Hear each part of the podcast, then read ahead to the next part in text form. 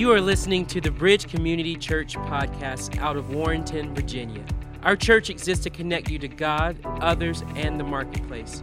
For more information, you can visit us online at bridge, the number four, life.com. Thank you for listening, and we hope you are blessed by today's message.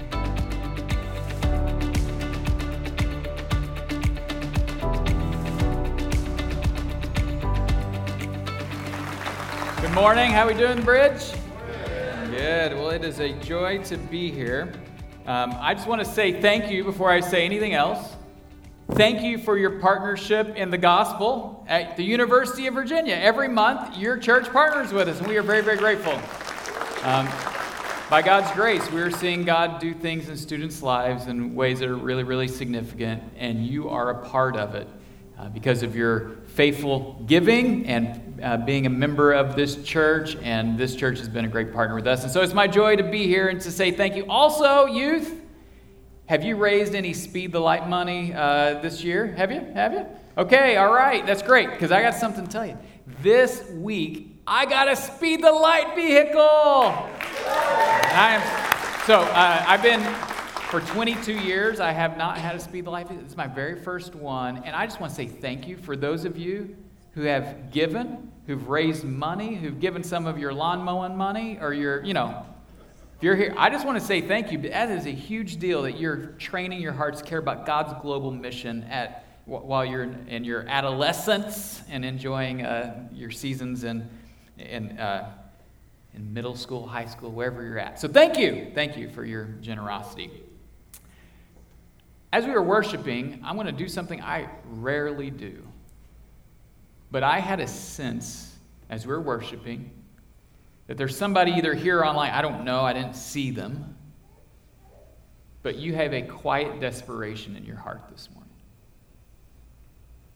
And if that is you, I sense the Lord was saying that He sees you and He is with you. So I just want you to know that. I, I have no idea who it is. But if you feel a quiet desperation in your heart, the Lord sees you and He is with you. Amen? Amen. Well, I, it is my joy to be able to bring God's word to us this morning. Uh, before I read the passage, I have a confession that I need to make. I'm an Android user. Hey, all right, yeah. For some of you, my street cred went way down just now. He's a what? Oh my goodness, did you hear that? Yes, I'm an Android user. Um, my oldest son, when he turned 13, we got him his first phone, and we bought him the cheapest Samsung we could find, right? Which was a good thing because within 48 hours, I think it was 24, but within 48 hours for sure, he had broken the screen of it. So that was a good lecture. Anyways, he was so excited about that phone. He's got, a, got, got his own cell phone. And then a year later, he starts saying, ah, man, I really want an iPhone. And, and I was like, well, why do you want an iPhone? Well, he started feeling left out. Because, you know, there's many reasons, but because his text bubble was, was green or blue or whatever it is. I don't know. Do you know that iPhone puts you, if you don't have an iPhone, they put your text bubble a different color to shame you?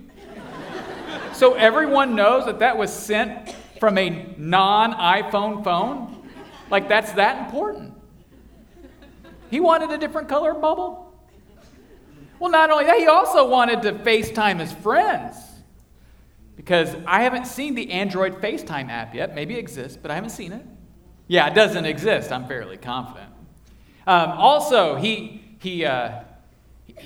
Okay, so when you get on group chats with your friends, iPhone group chats don't play well with non-iPhones, and so like you can ruin the group chat. So like, I, I anyways, I don't need to get in detail about how this works, but it, it's like oh, they're kind of happy when that non iPhone gets out of their group chat. Now it works better. How terrible is that, right? And, and okay, and, and not only that, his, his friends wanted to send him game pigeons, whatever that is, or something like that, right? And he's like, I, I can't send pigeons, you know, or can't play game pigeons, you know. And so he, he needed, he, he wanted an, an iPhone. Well, So as he graduated middle school for his graduation, graduation present, we went to his graduation. Then we took him out for a nice lunch, and then we walked him to the Verizon store. We said, Pick out your iPhone. really? Yeah! So he got his iPhone, and now he's a proud owner of an iPhone. He's cool now. And, and my wife has an iPhone, and I'm holding out. I'm holding out. Yes. Thank you. Thank you. Not giving into that monopoly and that peer pressure. Okay. Um, let's be honest. We live in an iPhone world. And there are subtle pressures to make you want to conform to the iPhone world, right? And, and, the reason why I say this is because this is a bit of a metaphor of, of what it feels like at times to follow Jesus. And it's always felt like this. It's felt like this since the, the New Testament church days, all the way until our day, that sometimes you feel like an android in the middle of an iPhone world. Anybody with me? Yeah. All right. This is why I love our passage this morning, because it tells you you're not alone, you're not the first, and it tells you to hold strong.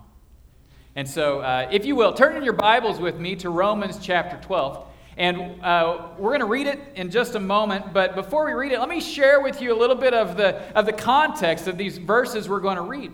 So, in Romans, Paul is laying out the history making, life shaping gospel that has, was revolutionizing uh, lives and the world and has for thousands of years now. Okay, so here he's laying it out, and it starts with this chapters 1 through 3. He's talking about you are all desperate sinners. No matter how religious you are, no matter how pagan you are, you're all sinners and you, you all need a Savior. And then we're like, yeah, that's me, right? Yeah, we all need a Savior. And then in chapter 4, he talks about how we're all saved the same way by faith through grace from Jesus. That because of his death, burial, and resurrection, that as we place our trust in him, we are justified, we are, are saved, not because of what we've done, but because what he has done, right? Not because of our goodness, but because of his goodness. And then he doesn't stop there. He starts talking about in chapter 6 how you are now dead to sin, but alive to God because he didn't just justify you, he gives you the Spirit so you can live a new life, so your life can be transformed. And it doesn't stop there. Then you're adopted into his family and lavished in his love, love that you can never be separated from, no matter what comes your way, right? Nothing can separate you from the love of God in Christ Jesus. And so he's laying out this beautiful and glorious gospel.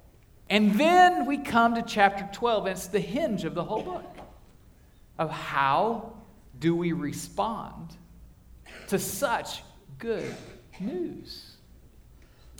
Well, that's what we're going to be looking at today in chapter 12. So, if you will, will you stand with me as we read these two verses? It says this Therefore, I urge you, brothers and sisters, in view of God's mercy, to offer your bodies as a living sacrifice, holy and pleasing to God. This is your true and proper worship. Do not conform to the pattern of this world, but be transformed by the renewing of your mind. Then you will be able to test and approve what God's will is His good, pleasing, and perfect will. Amen. You may be seated.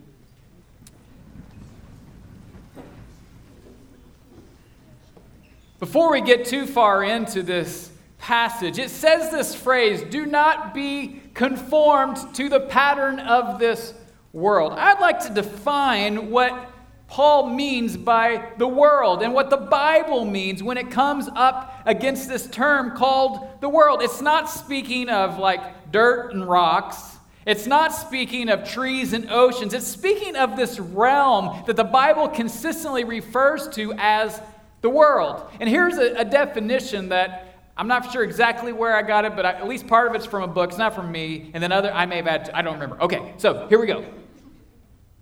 The world, biblically speaking, is the norms, values, systems of thinking and living that are broadly embraced, but are hostile and opposed to God's will, and influenced by the forces of darkness.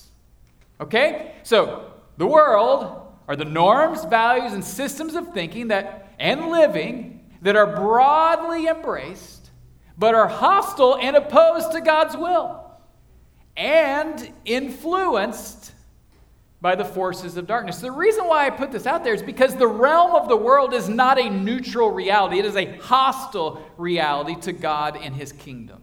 Okay? And so when it says don't be conformed to the pattern of this world, that is what it's speaking of.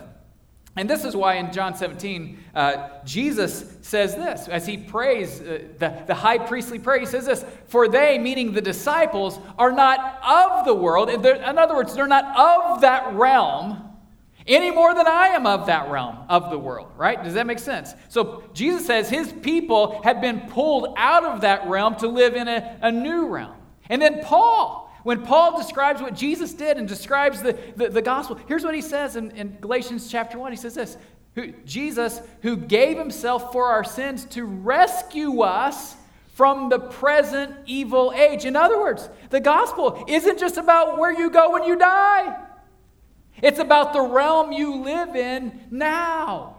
And that Jesus has saved you out of the world, out of the present evil age, and placed you in a new realm, the realm called the kingdom of God, that you would live in his kingdom, that you would be formed and shaped by his kingdom, a kingdom of light. And so, what Paul is saying when he says, Don't be conformed any longer to the pattern of this world, he says, you can't have Jesus save you and rescue you out of the world and save you from the world just so you would go back in and be conformed to the world. No. No, no, no, no, no. We are conformed to the image of Christ and his kingdom. Now, here's the problem. Okay, so the world basically wants to form you like a, like a waffle iron forms a waffle. It wants to press in on you and form the contours of your life. And here's the problem we are creatures of conformity, we are hurting creatures. Um, I mean, this week I was in our office and I was having lunch, and in walked one of our staff workers who was way cooler than me. And I looked at him, I, I said, John? Because when I looked at him, go ahead and put the slide up. When I looked at him, oh, no, other slide, sorry, sorry, that's a different one. There he is, there he is. I thought I was looking at my stepdad in the 80s. I'm like, he is sporting that stash, right? That's, I'm like, that's my stepdad's stash. Where, where'd you get that, you know? And, and not only that, he had the acid wash jean jacket on. I was like, I wore that thing in the 80s. Come on, anybody else get an acid wash jean jacket, Levi? Yeah, you're like, if I had that, I'd be rich right now, right? That nice acid wash. I was like, I was like, you know, that's acid wash, right? I had jeans that were acid wash. I had a jacket that was acid wash. That was that thing was off the chain back then. Now, okay, so I was like, I was like, wow, this is crazy. I just got taken to the 80s. You got my stepdad's mustache. You got my jean jacket on. And the point is, is somewhere. Okay, so 10 years ago at UVA, you hadn't seen that. You hadn't seen somebody wearing a stash in an acid wash jean jacket. But now somebody somewhere says it's cool, so guess what? Let the follicle be free. You know, like it's time to grow the, grow the stash, get the jean jacket. All of a sudden, because somebody in New York or Paris said the, the mustache is back. And everybody's like, okay, mustache is back. It's cool now, right? Because we're creatures of conformity. And he's cool. He's cool. Okay. But not only that, I conform to, like, let's be honest, I conform to. Um, I, I, I conform with things I say. I, last year, I had this first time visitor come up to, to me after one of our meetings, and she said, Yeah, I really love the holy vibes tonight. I'm like, Holy vibes? Can vibes be holy? I, I, I didn't, I never heard, I, that was the oddest compliment I'd ever received. I was like, well, thank you. I don't know, I guess. Well, fast forward about three, four months, and I'm talking to my wife. I'm like, yeah, you know, I really like the vibe there. I'm like, where did that come from? I'm, I, am talking about vibes and stuff like I, I, that was never in my vernacular, but because it was around me, pretty soon I'm talking about the vibe of this. So that's got a nice vibe, you know. And and all of a sudden, I, I, you know, within one year, I used the word vibe more than I did in ten years. You know, talking about the vibe of you know, bridge. It's got a nice vibe, you know? So our vernacular, it changes. Um, do you know that the city you live in determines how fast you walk? Did you know that? I mean, sociologists study this, that each city has a, a tempo of how fast they walk. Also, I'll say this how they drive, too. you know what I'm talking about? Some of you know Virginia folk? Yeah. I'm like, where? Anyways, I'll leave that one alone. But it forms the way you drive, forms how fast you walk. And okay, here's the point.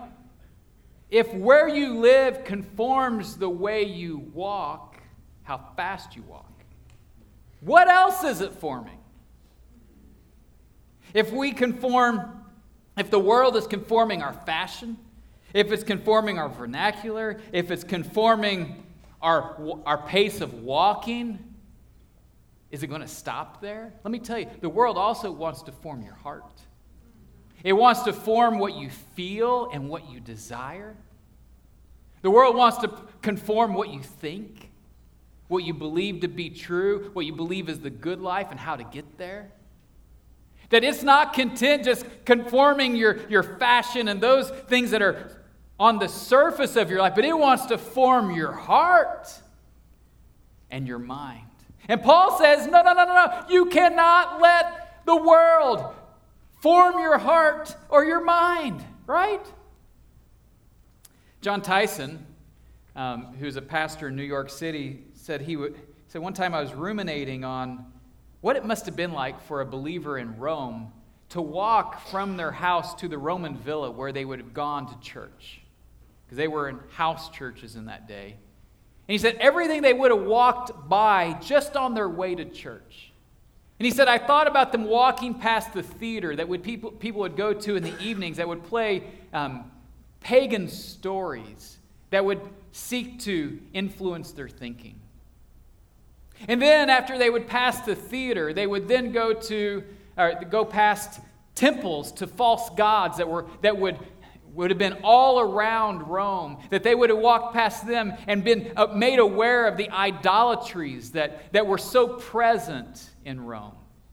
And then after they passed the temples, then as they would go past temples, then they would go past a brothel where they'd be reminded of the ethics of their day and the ethics of Rome. And then as they had passed the brothel, they would then go uh, past statues and, and, and all the different propaganda that would have been uh, selling them Pax Romana, that their hope would be in the government there and, and, and, and Caesar, and where Caesar was hailed as Lord and Savior at every public gathering. And they would be walking past the propaganda of the political ideologies of their day. And he said, and then they would come into church come into the Roman villa and sit down, and they would hear the scroll read, and Paul would say, Do not conform to the pattern of this world. Rome was a formation machine. And they had asked themselves, How is Rome forming me? How is it shaping the contours of my life? Well, can I suggest to us that Rome was a formation machine, and so is our culture?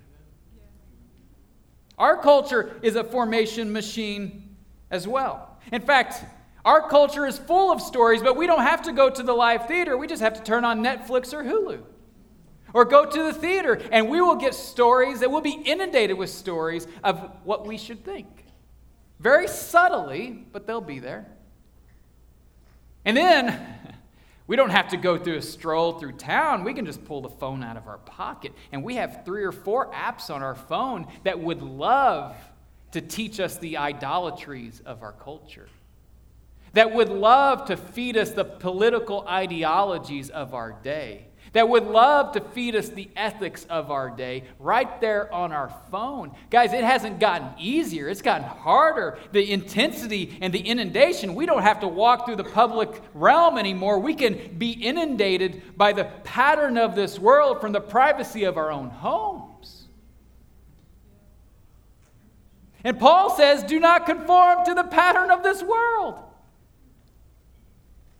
Because There's a couple things that the pattern of this world will not conform you into, and that is the image of Christ, and that is the way of the cross. The world will never press you into the image of Christ and never call you to the way of the cross. Hmm. And so the believers in Rome had to ask, How is Rome forming me? And I would submit that we need to ask, How is our culture forming us?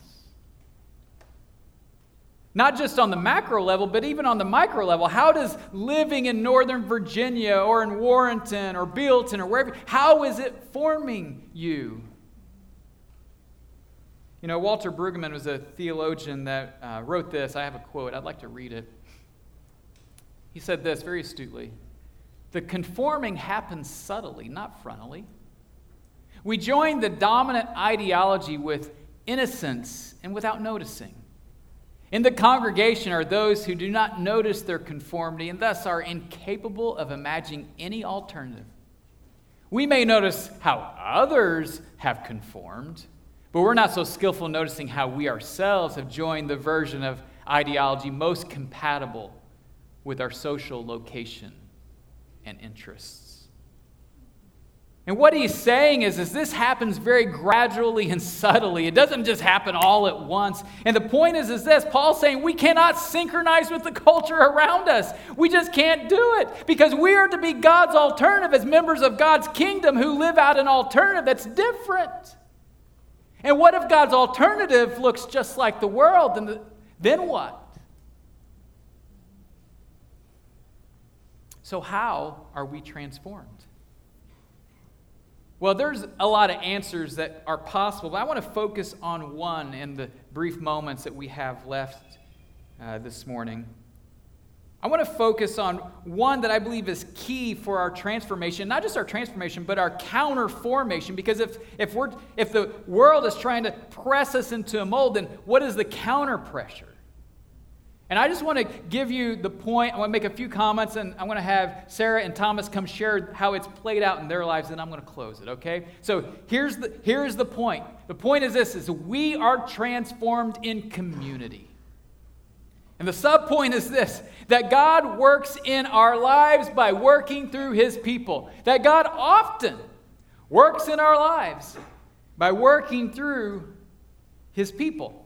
We are formed in community. Okay, so where is that in the text? Well, verse 1 says, Therefore I urge you, brothers and sisters. In other words, he is saying this to a community. He's not just speaking to individuals, he's speaking to a community. And he's urging them together not to be conformed to the pattern of this world.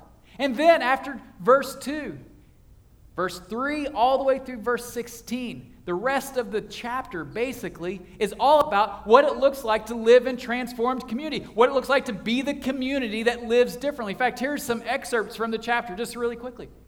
It says this Be devoted to one another in love. In other words, Christianity is not a solo sport, but we're to be devoted to one another in love. That's a heavy, strong fabric word, right? Devoted.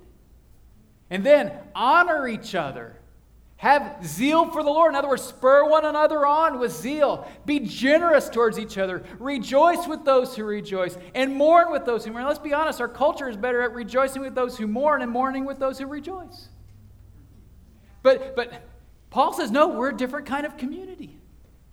And then he says this, and be humble. In other words, associate with people of different standings. It doesn't matter, you're all one in Christ. And then be gracious with each other and be forgiving of each other. And here's the, here, here's the thing if we eh, are devoted to a community like that, that honors each other, spurs each other on with zeal, is generous towards each other, rejoices together, mourns together, is humble together, and is gracious and forgiving, wouldn't you say that that would have a transforming impact on our lives?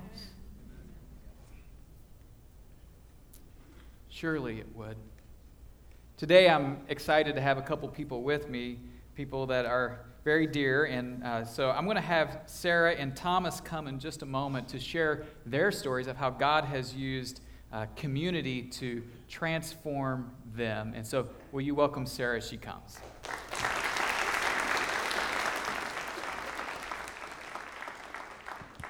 Hi, yeah. So my name is Sarah Fletcher. I grew up in a small town not too far outside of Leesburg, Virginia.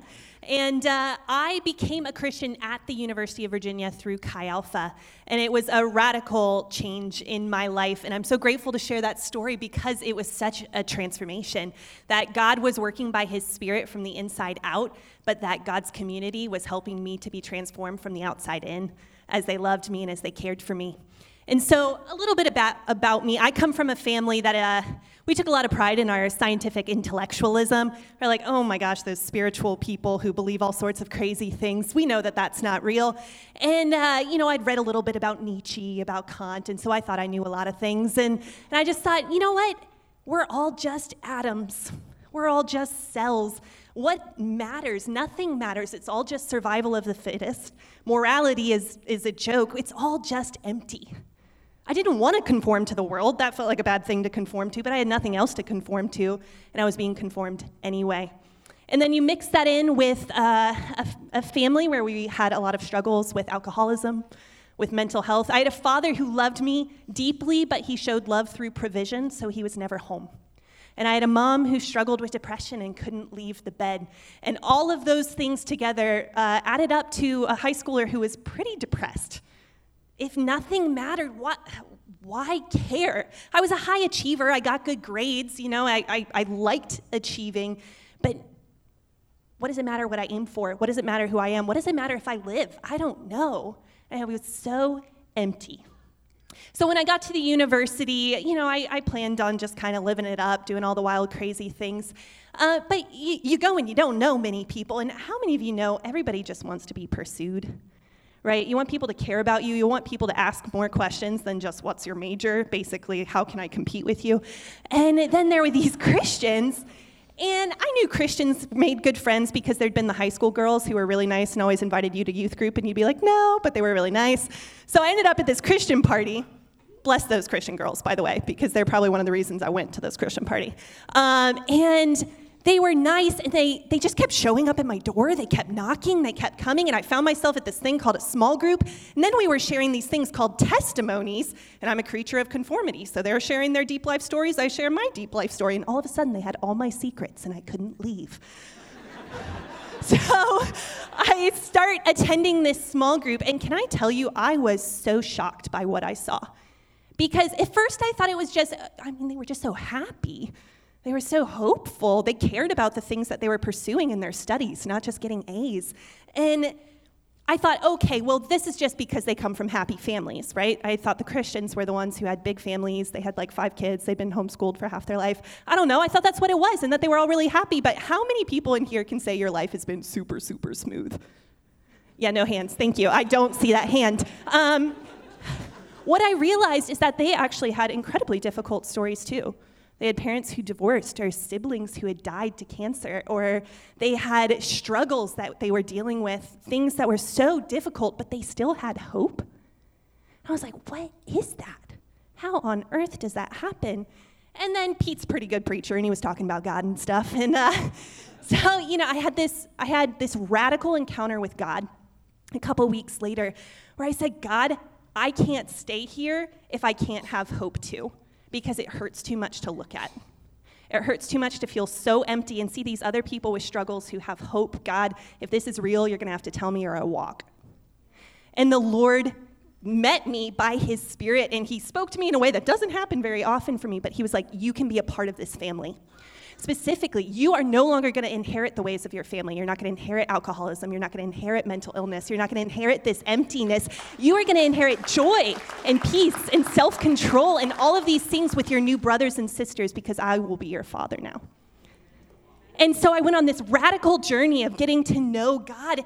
And yet, the thing is, okay, how many of you get really annoyed when Olympic athletes are like, here's my workout regimen? Because you're like, um, the last time I went running, I got a mile and then I took the university bus back. Um, Pete is a great preacher, but I was like, okay, I mean, but isn't that the pastor? And the way that I grew was the people around me. It was Mary Boyles who would walk down the hall of the dorm to wake me up every morning at 7 a.m. with Rick Warren's Purpose Driven Life so I could learn what it was like to be in the Bible daily. It was, uh, Julia Robertson, who, when I used to say things like Jesus Christ, because we did that in my family, I hope that like made your heart feel a little weird because she came up to me and she said, Sarah, please don't use my God's name in vain. That actually means something to me. Oh my goodness. Can you bet you don't say that anymore? I didn't know he meant that much to her. Now I just say for Pete's sake. Just kidding.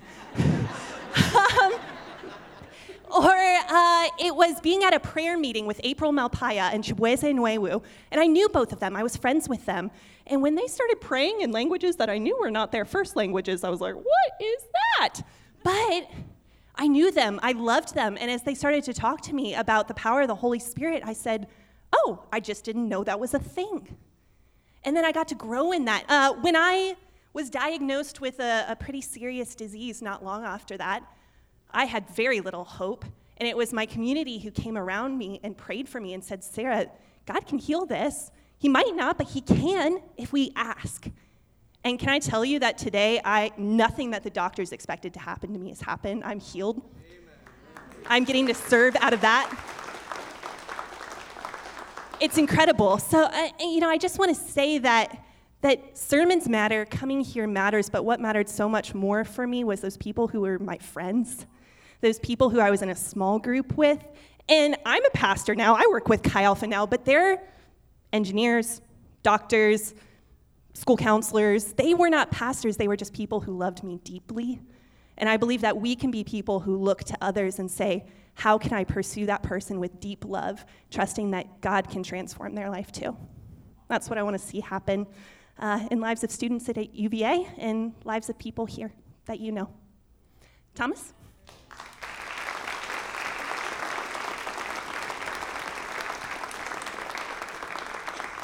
Hey, hey. Good morning. My name is Thomas Hamilton, like the Broadway show. I uh, am an intern on staff with Chi Alpha. This is my first year working for them. Um, I grew up in a really small town. You've probably never heard of it. It's on the Rappahannock River. It's called Urbanna. And oh, okay, so you guys know, you guys know. We just had the Oyster Festival this past weekend. It brings about 50,000 people to a town of 500. Um, but raised by my mom and dad growing up, this small town, I have a younger brother, and we'd go to church every Sunday. And this was out of obligation, is what it seemed like to me. I, I just could not comprehend, like, who God was and what a relationship with God meant. So I'd just go because my parents wanted to go. They were like, this is important. You should go. So I was like, all right, I'll go. I'll show up. Um, but we got busier. And, you know, as time went on, I went into my adolescent years and started developing opinions, started thinking about things more deeply. And I was very, very easily influenced by my peers. I was more concerned about keeping peace in those relationships, not rocking the boat or anything like that, just steady old Thomas. Uh, so going into high school, I just really poured into academics, poured into my classes. I achieved some high marks in my classes and was blessed to put, be put into like a, a curriculum that is accelerated called a governor's school. Um, that's just to get me into a good college. And those are great things. And I felt very secure about how this would this would just give me such a high paying job. This would give me credibility, value in the world. And along with that, I played football all throughout high school. That, that was my thing. That, that's what I loved to do. And, and uh, I even got all conference as a defensive end, if you can believe that. Um, I did all these, these things in, in high school, it, these things that I had a lot of joy in, but I put a lot of identity into. And so I got accepted into the University of Virginia, which was a huge deal for my family. Like, I, no one had gotten into a school like UVA, and I, I, was pretty proud about that. I thought, oh, I'm a big deal. I'm going to UVA. And I was going to major in astrophysics, too. I was going to work for NASA. That was my plan. And at, at this point in my life, I didn't have a single thought about faith, about God. Um, in the past, you know, going to church, that was just, that was a blip. You know, that, that wasn't me. That isn't what I'm going to do. I could care less about morals or truth. I just lived my life as I desired, made sure I didn't get in the way of anyone. But that first month, it was pretty lonely. I'm not going to lie. I moved into my dorm. You know, all these people are on our hall, um, and they'd interact with each other, and I'd see them walking by, but I just kind of stayed to myself. I, I'm an introvert by nature anyway. But instead, I, I joined the club rowing team. I, I, was an athlete, and I wanted to, you know, keep up this regiment. You know, I wanted to stay in shape. Joined the club rowing team. The other half of that, being on the team, was going out and partying a lot, and so that's what I got involved with. That was my community in college, but none of it satisfied me for long. But boy, was I stubborn about admitting that. I, I didn't want anyone to know how lost I felt. And I didn't want myself to know. I, I was so invested in this, this dream of a trajectory uh, that any weakness in that dream, any weakness in that plan, showed weakness in me. It showed shame and it showed insignificance. And I had never encountered that before. I always did everything right, everything always turned out right. So I met someone before moving in, actually, on Facebook.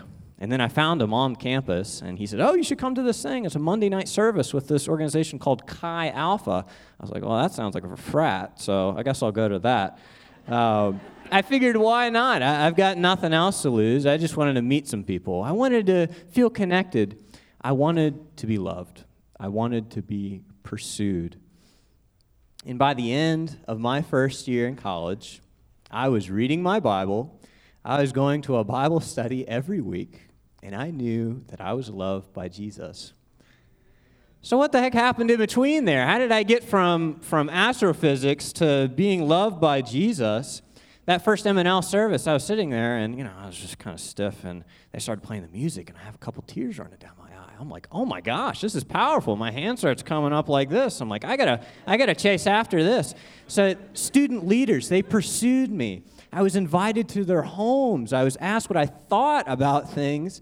And I was with other guys that had the same questions. It was almost strange how nice everyone was and how little pressure there was to conform. I, I was just invited to join, to come and see what they were doing. So, going into that second year uh, of college, here I am. I know Jesus loves me, but I don't know how to live that out quite yet. I still got a lot of things to work on. So, I'm still in a core group my leader, his name is Gavin, started texting me that summer, started connecting with me early on, and even before the school year started.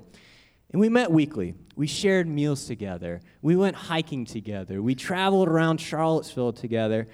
He was like my big brother. And I remember one day I was sitting across from him, and Gavin has these really fuzzy eyebrows. And so whenever I'd mention something, whenever I'd mention how stressed or something, his eyebrows would go up and he'd think about something and he'd flip in his Bible. And so we flipped to Mark 2:21 where Jesus says, "No one sews a patch of unshrunk cloth on an old garment." Gavin saw right through me. He saw that I was using patchwork. Jesus is patchwork in my life. He challenged me. I had never been challenged like that before, but Gavin desired the best for me. And I received that love and accountability because Gavin received the same from his leader, and he the same, and so on and so on. And there's this generational community that has been developed at Chi Alpha, and here I am benefiting from that. Here I am. I get to know who Jesus is through Gavin knowing, through other people. And so, yeah, I invested. I, I started leading a core group myself my third and fourth year, and boy, was it hard, but boy, was it good. I met with guys one on one. I mourned and rejoiced with them alike. And I just, my eyes were open to God's transformative power in the, in the lives of young men. And I, I learned that He doesn't want us to, to serve Him out of our own power, He wants us to serve Him out of His power, out of the power of the Holy Spirit. And it was through prayer that, that I was equipped and empowered by His Spirit and received that, that tool belt, that, that ministerial tool belt, I, I guess. And I just saw how he had used my temperament and my personality just to witness to other men. And accompanied with that, accompanied with an open Bible, I'm like, all right, this is worth doing. So I guess I'll do ministry. Um, but truly, I would not have it any other way. And I'm still growing. That's the best part about it. I'm still getting closer to Him, being more like Jesus. And it's together with my brothers and sisters in Christ. Amen. Thank you.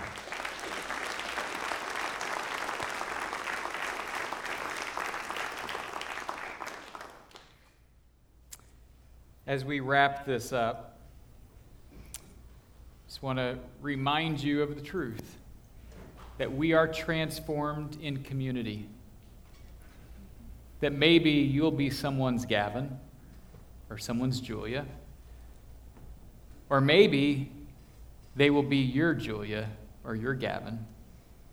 Because God often works in our lives by working through his people. You know, when Paul was saying this about this is a, a, community thing, he wasn't just talking about people who had come together and had the same interest in music, and so they would come to the same place because they liked the music so well, though I appreciate the music here. Or because there's this one guy who showed up, they really liked his preaching, and so, so they, you know, and I'm sure Pastor Greg's a really good preacher, and so, um, but he was speaking about something deeper and thicker and richer than that. But people who would like live out this journey deeply together. That would rejoice with those who rejoice and mourn with those who mourn, who are seeking to become more in the image of Christ and walk out the way of the cross. And we're trying to push against and resist the, the formative the, the conforming nature of the world, who are wanting to be the people of the kingdom, and they would just link arms and walk together for God's glory in their city.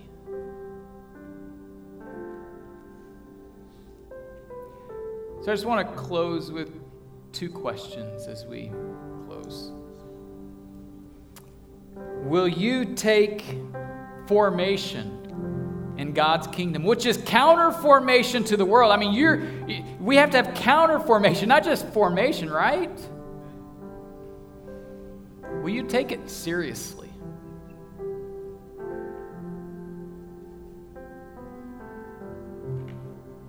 Because if you don't, you and I, we will look just like the world. And yet, we're to be God's alternative to the world. And then, secondly, will you embrace that Christianity is not a solo sport? And allow your story to be impacted by Christian community. Being devoted to one another in love. being transformed together by the renewing of your mind. I'd like to close us in prayer. Lord, I thank you that you came to save us out of the brokenness of this present evil age, defined by things that are hostile to your intent for our lives, your will. But you place us in your kingdom. You fill us with your spirit. You, you make us a part of your family so we can walk in the plans and purposes you have for us that lead us right into eternity with you. So, Lord, I pray for each of us here that you would help us to be mindful of how the culture that we live in in the micro and the culture, or in the macro and the culture in the micro of the, the area we live in is trying to form us. And by your grace and your Spirit's power, Lord, would you help us to be transformed instead into the image of Jesus and into the way of the cross? And Lord, I pray that if we could see the the networking map of this church that it would be really thick with lots of deep connections, and you would show us what our next step is, each of us, to, to push further in to a community that's in it together, spurring each other on. That together would be transformed more into the image of your Son for your glory. Our city's good and our joy. In Jesus' name we pray. Amen. Amen. Amen. Amen. Hey, what a powerful ministry. What powerful stories. Can we give it up for them really quick? Man. And, church, would you stand to your feet with me? Here's what I want to do uh, as we close, as, as you stand to your feet. Uh, we want to pray for Chi Alpha. We want to pray for you guys. We believe in everything that you're doing. Uh, we know God's got his hand on each and every one of your lives, your ministry, the people that you're, you're touching. Uh, so, church, would you just extend your hands uh, in this moment as we pray? Jesus, Lord, we pray for Chi Alpha. God, we pray for the students at UVA. God, the ones that know you, the ones that don't know you yet.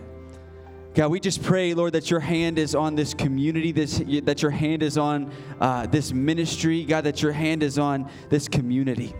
Father, I pray, Lord, that we could take stories like this, uh, Lord, and apply it directly to our lives. But God, we just pray uh, for a boldness in this community. We pray for, uh, Lord, an awakening in this community uh, at UVA, God, and Chi Alpha across the nation. Jesus, we know that your hand is on their lives, God, but we pray for an extra blessing, Lord, a double portion of your anointing on each and every single one of their lives. Father, we as a church, we, we back them, God, but we know that our backing is nothing if, if, if you don't back them as well. So, Jesus, we pray for your backing. God, we pray for uh, the value that they find, Lord, to come from you and you alone, not in the things that they do, but because they are children of God. Jesus, we love you. We thank you. And all God's people said, Amen. Amen. You are, are dismissed. Go find them out in the lobby. They're going to be hanging out for a little bit. Uh, but have a blessed week in Jesus' name.